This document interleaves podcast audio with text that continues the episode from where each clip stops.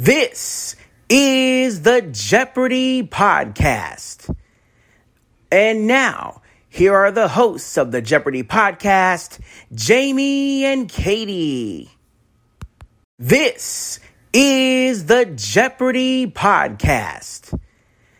And now, here are the hosts of the Jeopardy Podcast, Jamie and Katie.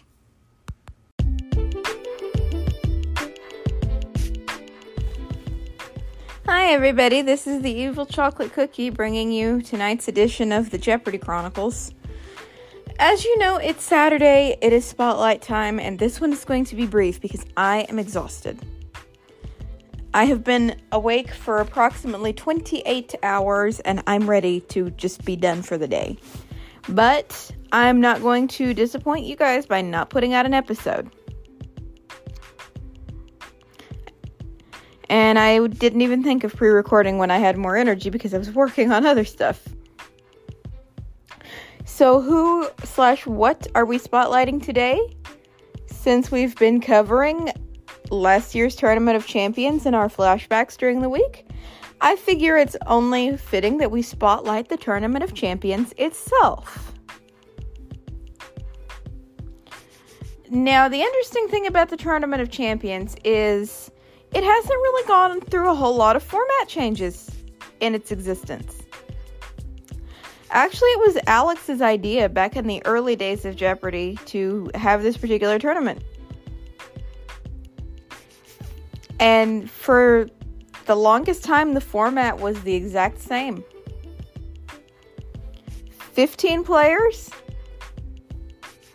came in you needed to get fi- you needed to win five games to secure your spot. Sometimes three and four game winners could get in, depending on the tournament pool. There were also spots left open for things like the teachers tournament and the college tournament.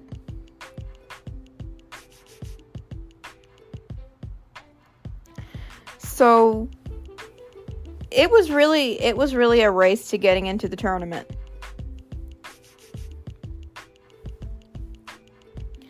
But the way the games worked, and we talked about this on Monday, but I'm going to go into it in a little bit of detail today. The way the tournament worked was for the first five days, first week of the tournament, we'd have three new players every day so that you met all 15 contestants within the first week. These were the quarterfinal games. The winners of each game, along with the four highest scoring contestants among non winners, automatically advance or would advance the winners automatically, but then the four highest scores among non winners, you just had to wait and see, would automatically advance or whatever to the semifinals. I told you guys I'm exhausted, so if I jumble my words right now, that's why. Ugh. I hate messed up sleep schedules, but eh. The semifinals took place over three days with the nine remaining contestants.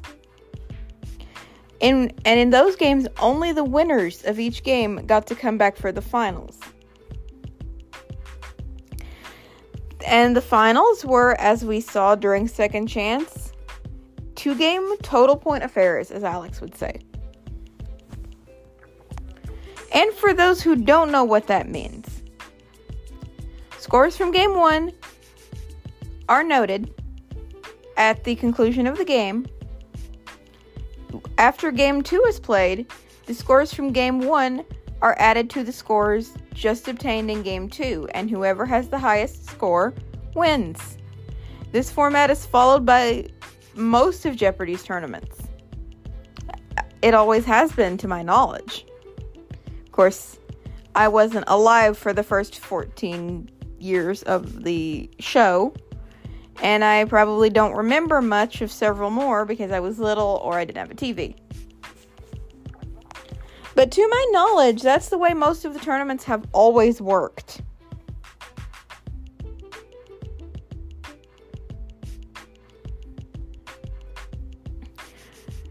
The 2022 Tournament of Champions brought about the most significant changes that we have seen since the Tournament of Champions became a thing.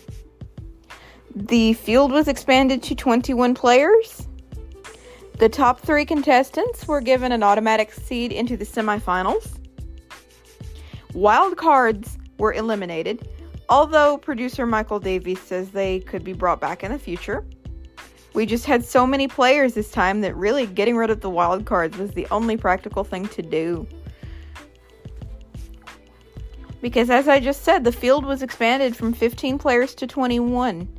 So that's two more sets of contestants.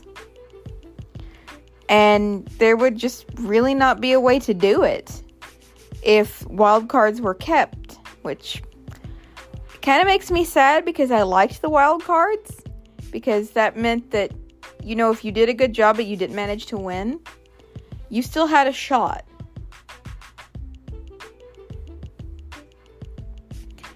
So I I like the wild cards. I do hope they come back, but I understand why they were yanked. I do. I'm not as upset about it as some other people have have made it clear that they are.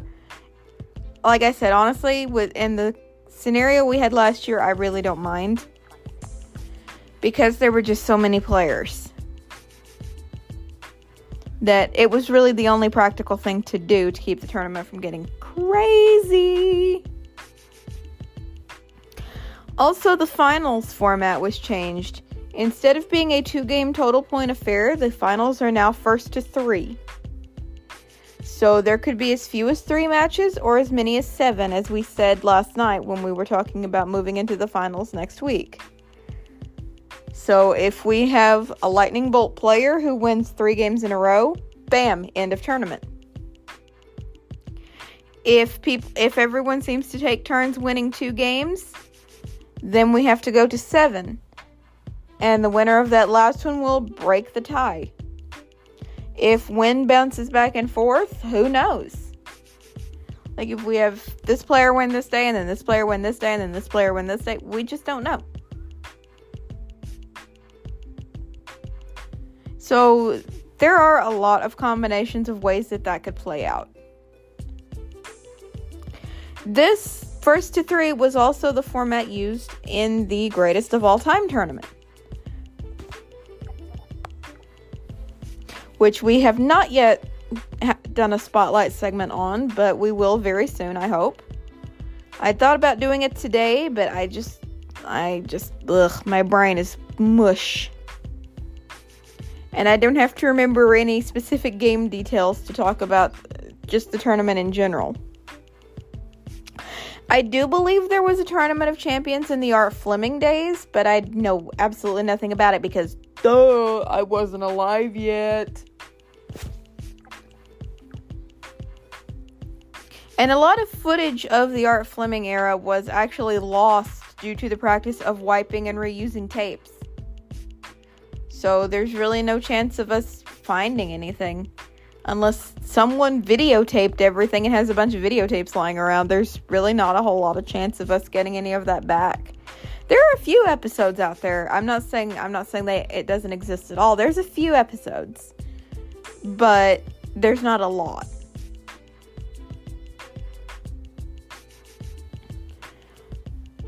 So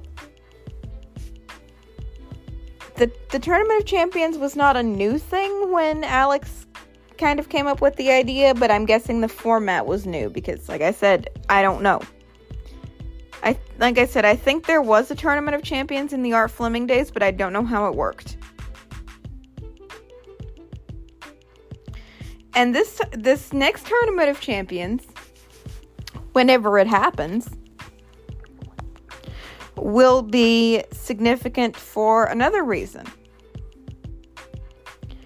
With the addition of the Champions Wild Card, that will be another new slot opening up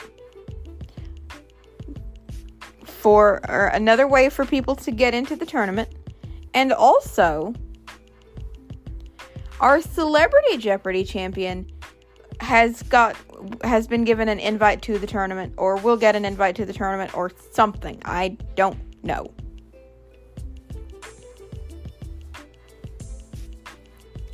But our celebrity champion from last season will be invited to the tournament or has been invited to the tournament for whenever the heck it takes place. I I don't exactly know how to explain it. And I would assume that rule would also hold true for future celebrity champions because, as we stated the other day, Celebrity Jeopardy is coming back on September 27th, hosted by Ken Jennings. Who, coincidentally, as we're talking about the Tournament of Champions, never played in one. Why did he never play in a Tournament of Champions? Well, because he was still winning when the Tournament of Champions he qualified for aired. And the rules state that if you are still playing the game, you cannot participate in the Tournament of Champions. So, the Tournament of Champions he hosted last year was his first one ever.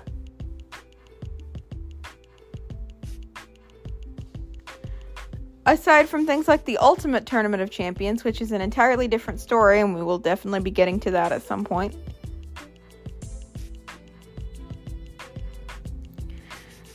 But that's just a little random factoid that I thought I'd check in here.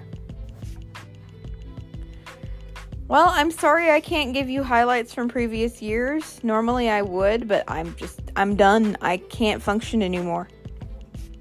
I just wanted to get this out to you guys because I know that consistency is very important when you're doing something like this. So I'm going to sign off. Don't forget to come back tomorrow for Strategy Corner, and flashbacks will resume on Monday. And I'm going to say good night. And as Alex would say, so long, everybody. This is Jamie T speaking for the Jeopardy podcast, an Evil Chocolate Cookie production. This is Jamie T speaking for the Jeopardy podcast, an Evil Chocolate Cookie production.